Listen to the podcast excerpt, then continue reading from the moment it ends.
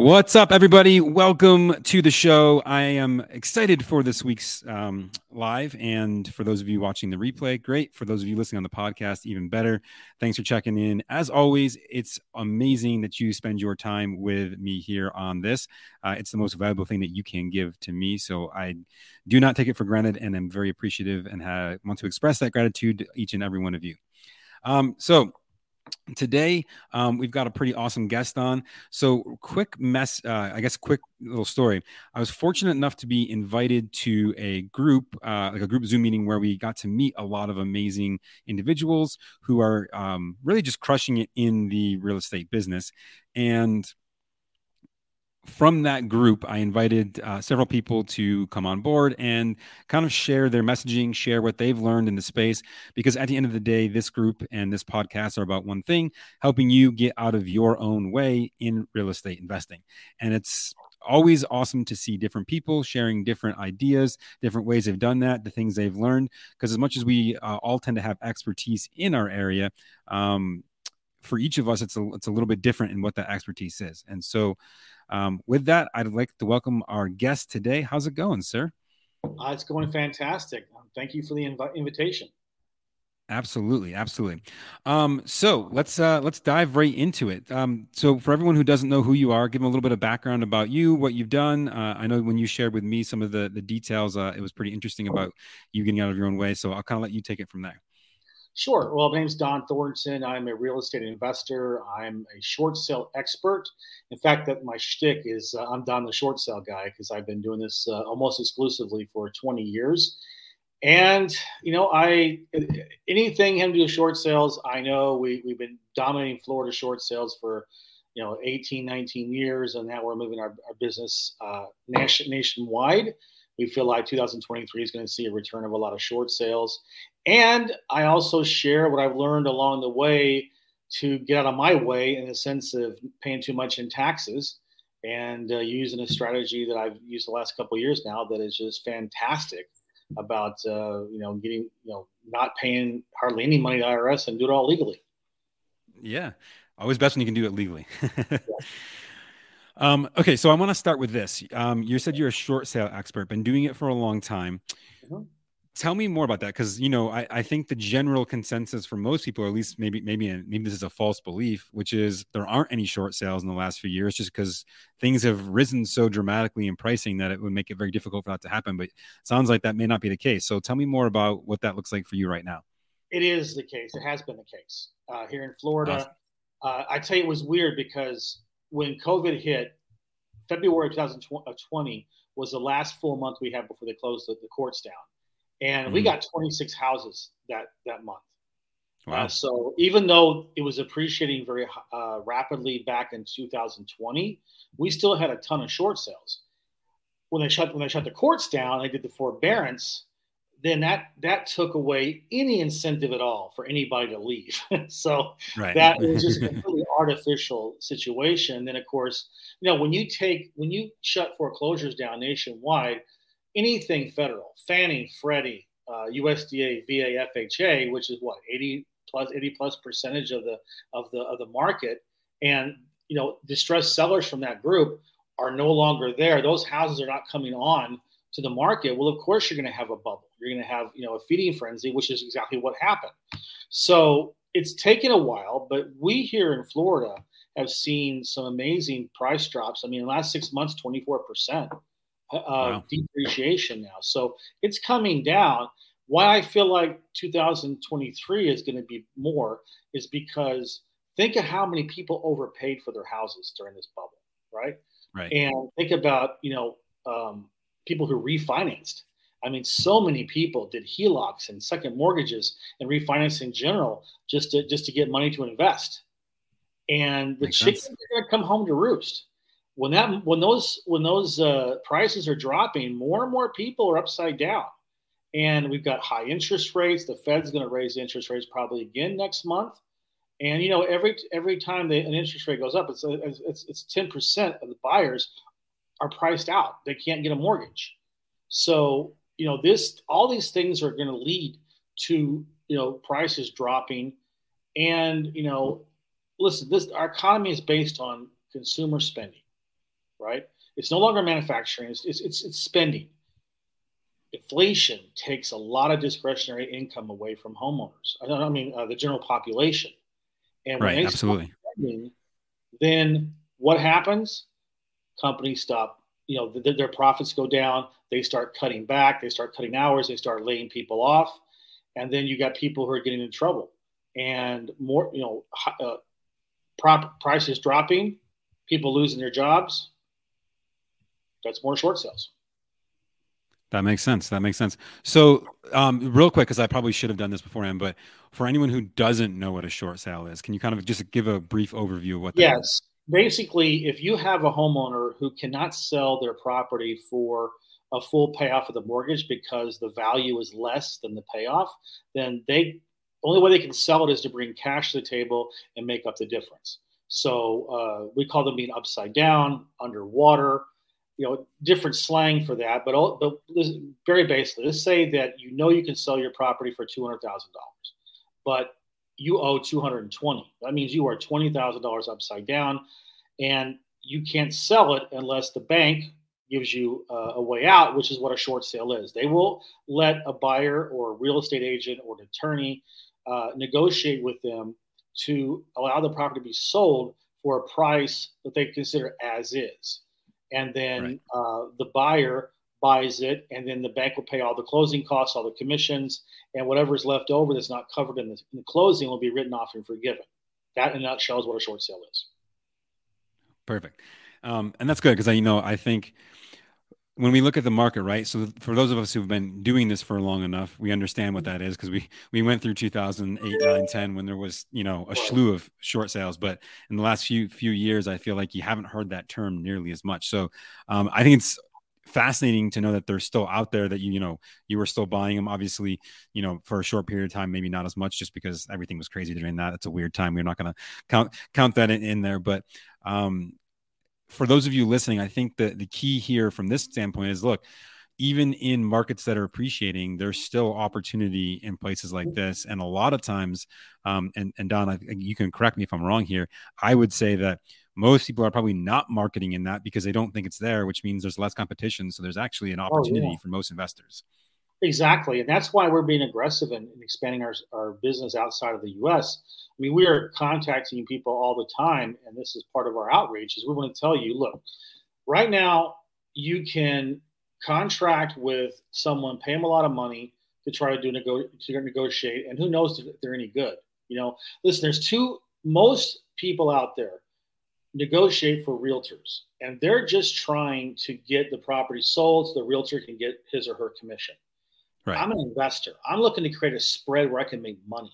Okay. So you've got to be better than just getting it down to what you think the as, as is price is. You got to get it down below. So in this scenario, if we had a property that we know we could sell for 200,000 and it, it, they owe 220, we're trying to get it for 170 or 175, right. 180 in that area. Okay. So we're going to have to uh, get the bank to agree that the as is price for the for the property is not 200 it's 170 and that's really i mean to use a cliche that's where you separate the men from the boys. And that's right. what we do. And you know even though i do have a course i, I have a course on how to find short sales how to, how to negotiate them i'm being upfront and telling you that you know i prefer when you find someone who's upside down and their mortgage and wants to sell bring it to me and we'll joint venture that way we can both it can be a win-win situation. And you can focus on what your highest and best use is which is to get out there and find upside down property i mean to find distressed sellers. And when they meet that criteria you can just say listen my partner don he's been doing this for 20 years helped 3500 or more uh, homeowners in 20 years of doing short sales get out from under a foreclosure save their credit and then you know a Better Business Bureau of A plus since 2004. All the stuff that I can give you, and let let you. Let, I want you to talk to my guy, and he can right. help you out. And at that point in time, you don't have to worry about doing anything else because we're going to take over. Our machine is going to take over, and then we're going to sign a joint venture agreement. And then when we monetize it, then you get paid. So you've got a second income stream that you didn't have before. Leads that you would throw away now they're valuable And that makes total sense. And it's it's funny that you say that, and I'm happy that you did actually because I remember um, we got started in real estate in 2008. So right as all that was going on, but I moved out to LA and we were doing marketing there, and there was a ton of short sales in LA at the mm-hmm. time. Right, it was definitely yeah. a a ton.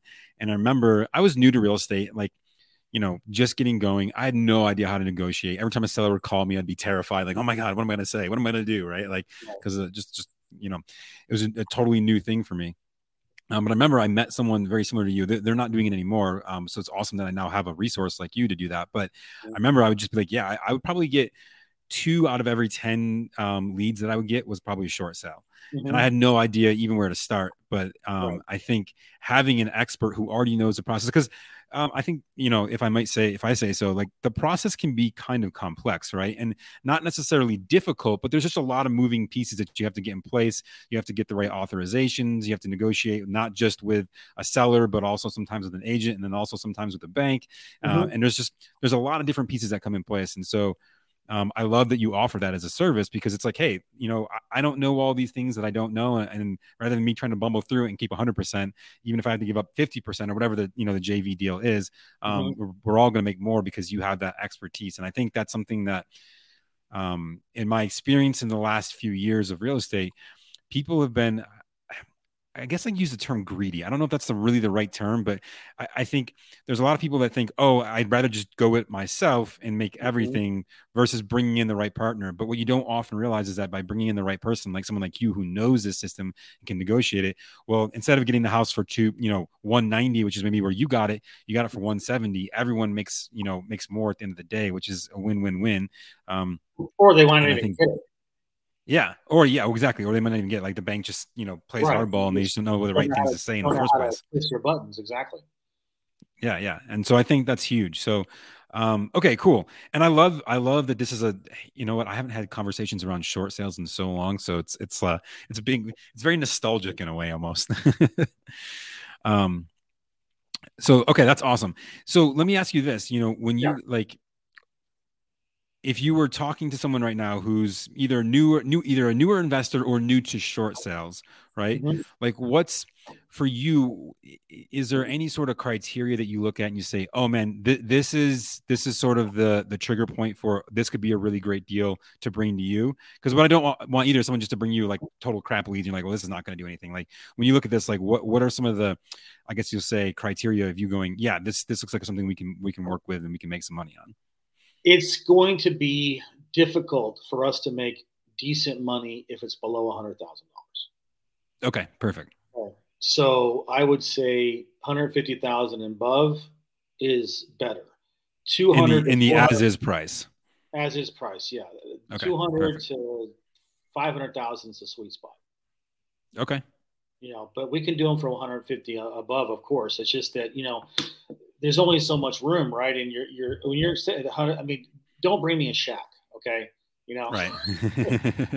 you know, uh, and and we have to be realistic, and you need to have realistic expectations as well, because you know the days of being able to go out there and get you know a hundred thousand dollar discount. I mean, they're very rare, if at all. I mean, we don't even try for them anymore, and I'll tell you why.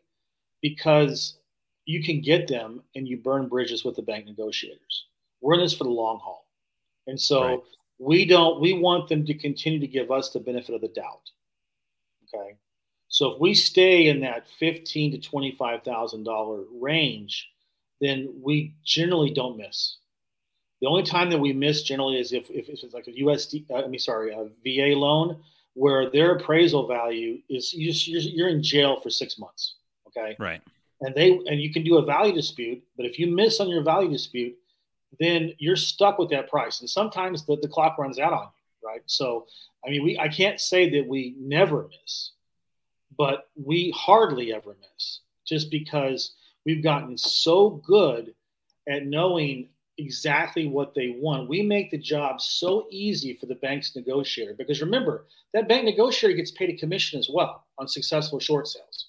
So they're interested in it working, but they got to cover their tushy as well with whoever owns the mortgage, right? Because it's you know if you have a, you're talking to a, a, servicing company, they don't own the mortgage. It's some hedge right. fund or or Fannie or Freddie that own it. They're the ones that make the decision. So that negotiator is putting his or her, her butt on the line, going to say, look, I think we should this should be approved. So if you go there and, and start giving outlandish stuff, first of all, they won't, they won't, they won't, they'll reject it at the servicing, right. or, or they they won't go to bat for you, right? I mean, I'm not giving you a little bit of inside baseball here, but I mean, we're submitting 50, 80 page reports that goes over every single possible contingency, and it all runs back to this is the as is price. And they don't have to research, they, it's all there for them in a way that they like it. We know how they like it, and they can say, okay, they can take that to the uh, to the to the investor and get and get and get get that deal done. So we believe that's why we believe that volume and less greed is better long term to make real real nice money in short sales. That's that's our yeah. philosophy. There's other people out there that, that say you can get you can still get hundred thousand dollars on these things. I know people I know people out there that sell courses like that. You know, God bless. We just feel this is the best way to do it.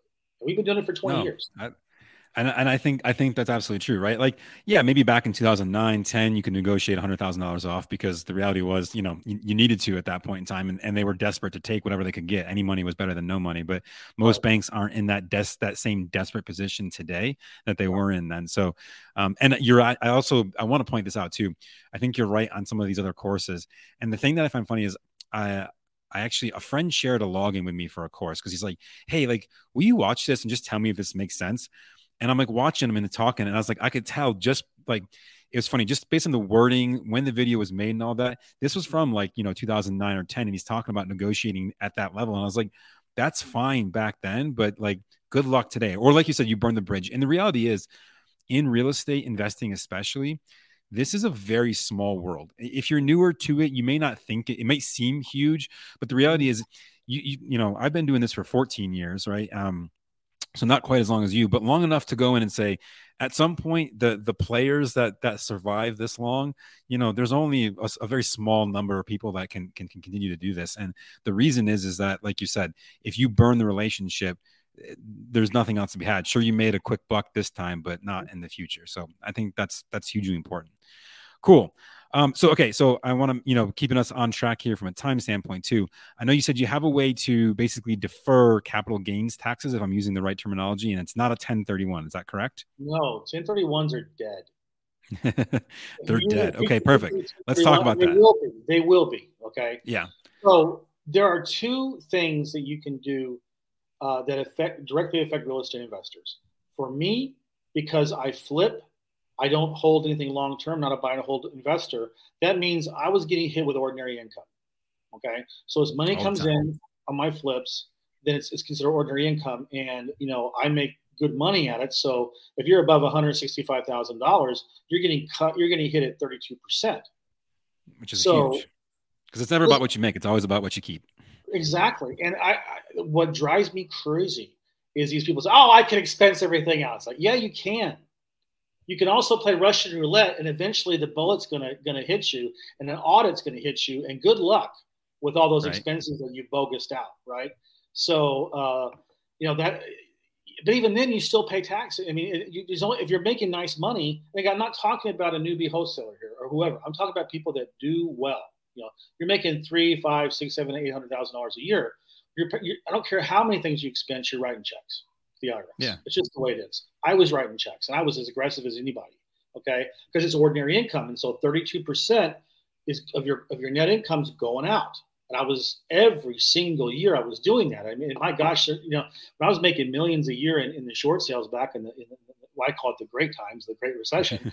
you know, I mean, it was just it was just insane the amount of checks I was writing. And so I finally wised up and I I, I learned about a, a that I could run my business through a trust, which is called a non-grantor, irrevocable, complex, discretionary spendthrift trust. That's a mouthful. What a difference!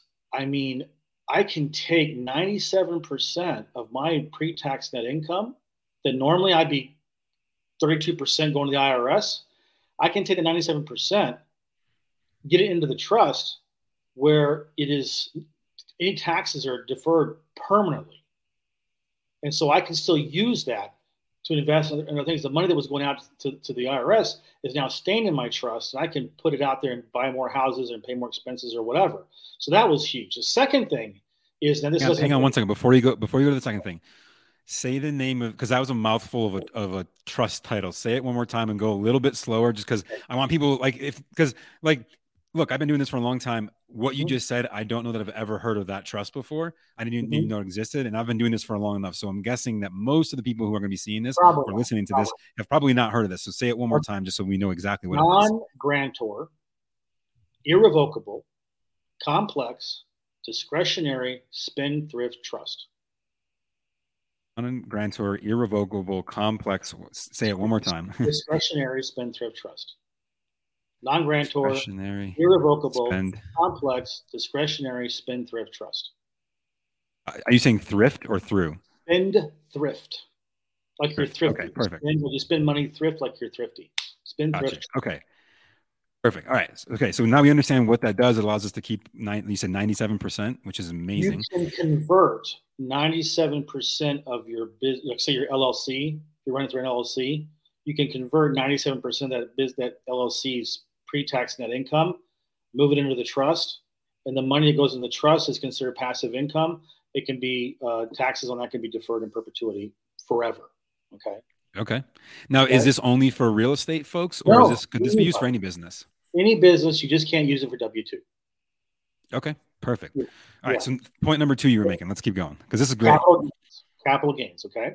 So I'm not a buy and hold investor. Never wanted to be, but I have a lot of people who, who are. And anybody that sells an investment property that's been they've had it for a little uh, you know long enough time that it's gonna it's gonna trigger a capital gains tax. Okay, so again, it's around 24% I think right now.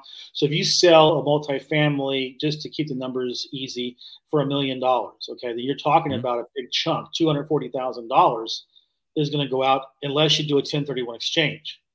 But boy, right. those things are tough right? Because you got to find, you got to get a con, you got to get, you got to get a similar property under contract within what, 45 to 60 days, right? Yep.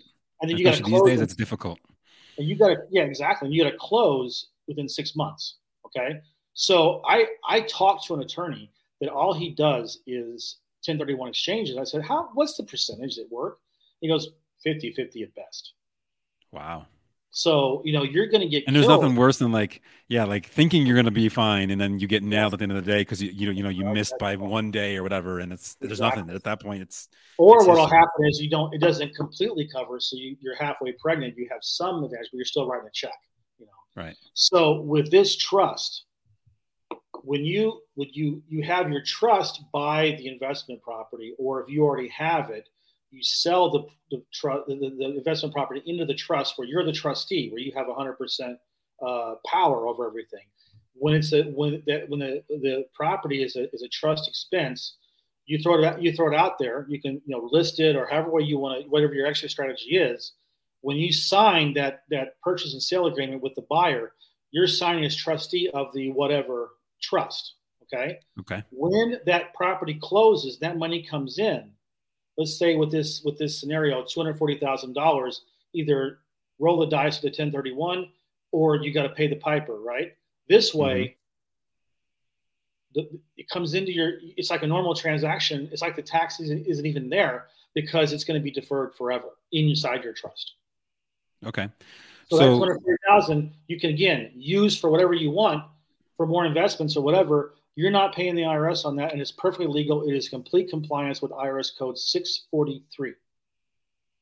Perfect. IRS code 643. So let me ask you this then.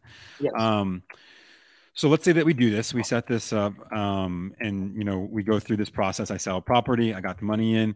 Can I pay myself for the money? Because I know that's a lot of questions. Like, okay, you know, do I am I able to use that money? Do I loan that money to myself if I need it? Like how, how does that work? Because it's all great to defer money and have it in a trust, but if it's not touchable or usable, then or it's very other investments, it's very touchable. It's very usable. Um, I would say that ninety percent of what you need in life, the trust can pay for as an expense, as a trust expense. Okay. It's not like LLCs and S corps and C corps where you can't hardly write anything off. Let me give you an example. Okay, for my primary residence, if it's it's a trust property, I'm the trustee. anything having to do with that property is a trust expense. The trust pays for it. Okay. Okay. Minor children, if you have, you know, they're beneficiaries. Every, you know, school, meals, everything is paid for by the trust. They want to go. They want to go. You know, on uh, any kind of culture, any kind of wellness, any medical. It's uh, all paid for. The only thing you can't pay for is like fun. You know, you can't take them to amusement park. Right. The not going to pay for that. Everything else is paid for. Okay. So cars, right? I have a car in you know in the trust. Gas is paid for, trust expense. Tire changes, anything. You couldn't write that stuff off. You get mileage. That's it. You know, you know that's that's all you right. can do like I said, so the, the surprising thing about this is that honestly, you don't need that much cash with this thing. So, but so how do you, so what do you do if you do need cash? I mean, because it doesn't cover food, fashion, and fun, as we call it, the three F's. Okay. Okay. So how do you get around that? Well, let's go back to that million dollar property. Let's say you you uh, sold that into the trust. Well, it's a sold. It's irrevocable trust. You're selling things irrevocably into the trust. You can't pull it back out. It's the trust right. property. That's it. Okay. But you're not going to get cash. The trust is not going to pay you a million dollars for that. What's going to happen is the trust will give you paper. It's like it's called a demand note, but it's it's like a promissory note without interest. So if I do that, let's say for example that I had three hundred thousand dollars of financing on that property, but I you know it's um you know whatever whatever value we put on that property, and usually what it is is what the price you picked it up at minus depreciation. Okay. Okay. Because you don't want to create a capital gains event when you sell it in. You just want to sell it at cost minus depreciation. Right. Okay. So let's say there's a three hundred thousand dollars of that that's pure equity. Then the, then the trust is going to give you a note for that, which you can draw upon whenever you want. So if hmm. I say I want twenty grand, then the trust cuts me a check for twenty thousand. And oh, by the way, that uh, withdrawal is non-taxable. It's not a taxable event. Sweet. So when, the, the few times that you do need cash, you can pull it from your demand note and not not taxable. This whole strategy is designed about nothing ever being a taxable event. So it's the most brilliant strategy I've ever heard of in my life. It's it's just it's just a it's a game changer for investors. Honestly, if you're an investor and you're making money and you're not using this trust, you're an idiot. I'm sorry. sorry. because there's no reason not to. So let me ask this. Let, us let's, let's take a, a, an example here, or yeah. I guess I'm, I'm thinking thinking. So do do you have one trust per every project that you do, and you have a lot of trusts, or you just have one trust and everything rolls through that single trust? Okay, mm-hmm. perfect. That yes. and that makes things way easier from that standpoint. Now, does this? Sorry, go ahead. No, go ahead. I was going to say, think of how many people are out there that are paying all that money. They have a, they have a, uh, uh, you know, an entity for every property they they have. Exactly. Exactly. How the accounting and the and, and the recording fee, all that stuff. You don't need that stuff anymore. It's all done through your trust. One tax return, and that's it. Interesting. Now, does does do you does the does your LLC still come into play? So you still have your LLC, and your LLC is within the trust, or it's just being sold? Like how does how does here's, that work? Like how, you don't need an LLC for investment properties. They're trust properties. The rents come into the trust directly. Those rents, by the way, leases, passive income, no taxes, deferred forever. Okay. Now, if you're you're going to convert ordinary income, you know, from flips, okay, mm-hmm. then you need to have an LLC. You know, uh, I'll okay. tell you how it works. It'll be really quick. Okay. I have a I have an S corp, and I had it for you know my I incorporated in 2003. So it's been around a long time. I've ran my business through there. I cannot use this strategy with an S corp. So I just set up an LLC. So I made the trust a 90% limited partner or member in my LLC. So I have 10% of the LLC. The trust has 90%. Okay. Okay. The assets that I was using to make money in my short sale business tangible and intangible because there's it's it's property, but a lot of it's intangible. My know-how, my systems, my strategies, you know, the exactly. reports, everything. Okay, that is all sold to me personally, again with paper, right? No taxable event, and then I sell everything into the trust. Hmm. So, so now all of my short sale business, the assets are owned by the trust. So my LLC doesn't have any means to make in, to make money to generate revenue in my short sale business unless it has access to those assets, right? Right. So my trust is going to lease those assets to the LLC. Okay. So what we're we doing go. here is we are taking we are we are adding two major additional expenses for the LLC at tax time. Okay. First thing, let's say let's say we have a million dollars of pre-tax net income. The IRS will allow uh, seventy uh, percent of an entity's um, pre- uh, pre-tax net income to be used as a lease payment for those assets. So if we have a million dollars, we're going to be, we'd be paying thirty three hundred twenty thousand dollars. That's thirty thirty two percent of uh, that's what that's what uh, ordinary income is, right? Right. It's yep. So we're going to take seven hundred thousand dollars of that. That's going to be a lease payment for the assets going into the trust. Perfect. Now we've lowered our pre-tax net income down from a million dollars to three hundred and twenty thousand dollars, or three hundred thousand dollars, I should say. I'm sorry. Right. Okay. So now that's one. That's an expense for the LLC, right? So that now goes out. We expense that out to the trust. So now we have three hundred thousand dollars left. Well, remember the trust is a ninety percent member of that LLC. Needs to get paid, right? So 90% of the remaining $300,000, which is $270,000, is going to go over to the trust as a K1 distribution for its 90% stake in the LLC. So now we're moving $270,000 over. How much is left in the LLC? $30,000. $30, That's yep. what you're going to calculate your taxes on. Perfect. How much? and then that money, and that's perfect too, because now that money you can also use for your your three Fs of hey, I need exactly. to do some things. I got to have exactly. some some things that way. Exactly. Then, in the meantime, that that money has come in to the trust. It's a lease payment is passive income for the trust. A K1 distribution is passive income for the trust. As trustee of the of, of your trust, you have um, full discretion. Remember, I said discretionary trust. Okay, mm-hmm. this is where the discretionary part comes in according to IRS Code 643, you can declare that money that came in to, to the trust as passive income to be an extraordinary dividend for the trust, to be allocated to the corpus of the trust, like we talked about. And as long as it stays there, no taxes, deferred forever. Okay. Is that not the most brilliant strategy ever heard of? If you're flipping, you're covered. If you're fix and flip, you're covered. If you're buy and hold, you're covered because the rents coming in are are not going to be taxed, not going to pay taxes on them. And when you sell, no capital gains, deferred forever. So you're covered on both ends, flippers and buy and hold. Beautiful, beautiful. Yeah. So what happens now? You know, let's uh, you know a lot of investors I know have families. Can we, you know, essentially i'm thinking about legacy right? So if i have kids yes. can i assign this to them at some point in time and it continues on? Or does that trigger an event and they're no, they're going to pay the piper down the road? Here's how i'm doing it okay uh, i'm trustee of the, of the trust. My wife is a beneficiary. My two adult children are beneficiaries. My grandson's a beneficiary okay um, my it, when something happens to me my wife is designated as successor trustee so she'll take over if something happens to me all of the assets, all of the money flowing in is for the benefit of the beneficiaries. Okay. The trust pays for almost everything to those for those beneficiaries, not to them, but for for on behalf of them. Okay. For example, I paid $155,000 of my for my daughter's education, right? Okay.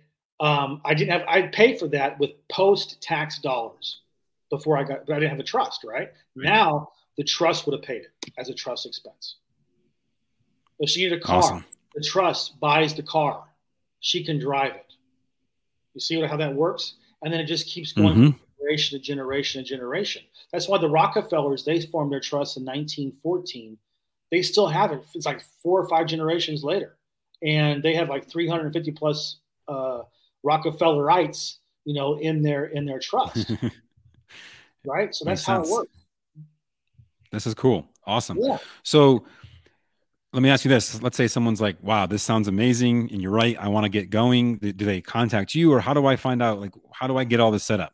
Contact me, and uh, I'll Perfect. be glad to. Uh, so what you want to do is um, you can just a couple ways. You, I can give my phone number, I give my email, or you can just, yeah, just whatever information you want to give for someone to, kind of, to reach out to you. Because, like I said, this sounds amazing. You know, let, us figure out how we make this work. So, what's yeah. the best way for them to reach you? It's uh, 407 902 7827. That's my that's my cell phone. You can text it. There's also uh, I have a website. It's called you know https colon slash slash financial freedom the, the number four and the capital U dot now dot site now dot s i t e okay or you can email me directly. My first name is spelled D O H N dot my company name is H is in Harry, B is in boy, funding inc.com. Either way, cool. reach out to me. I'd be glad to talk to you about this and go over it in more detail. But um, I can tell you that it's an absolute game changer. Just give me one, let me give you just one example. Yeah. Uh, in August, I had a, a, gentleman approach me. He heard about, he saw one of my videos, and he was uh, going to sell his business for $7.5 million. Okay he was going to have to pay $1.7 million in capital gains tax. Because business, you know, just you, a little bit. you sell your business, it's capital gains as well, not just investment properties. So we were able to to get this set up for him. You know, he um, got the trust and everything. So that 1.75 million dollars not going out, it's in his trust, and he's now using it for to buy other businesses. So he's taking the money that he would have paid the IRS, and he's using that to to do whatever he wants with his investing. It's awesome. Yeah, great. Gotta gotta love this is this is this is why these conversations are awesome, right? Because these are the things that it's like, hey, it's all fine and dandy to be an entrepreneur and make money and do you know do real estate and all that, but you know at the end of the day, if you're losing a significant chunk to you know the government, what's why why do that if you don't have to? Keep your money. Don't keep it. You know, just you, it's great to make money the complaint I hear from a lot of people is that, yeah, I'm making more money, but I'm paying more in taxes. That's your choice. You, you, you now have a choice. Before you didn't know, you just assumed that, well, I know rich people don't make, don't, don't they have all these attorneys, they pay lots of money. You don't, it's not, it's, it's honestly, the system is very simple and it doesn't, it doesn't, doesn't cost as much money as you think. And uh, from experience, I can tell you that, you know, you saw that example $1 million from your LLC, how it's down to 30. And how much you're going to pay on taxes with that, right?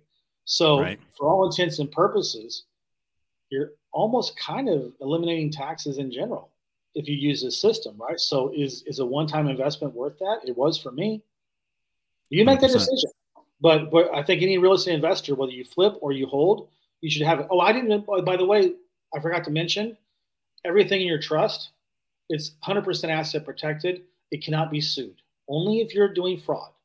But it, that's what the spendthrift part of it is. So if it could, if someone tries to sue you, you let them know. By the way, everything here is in a spendthrift trust. You might want to check with your attorney before you do this, and um, or if it gets in front of the judge, the judge will say you toss it. They can't do it.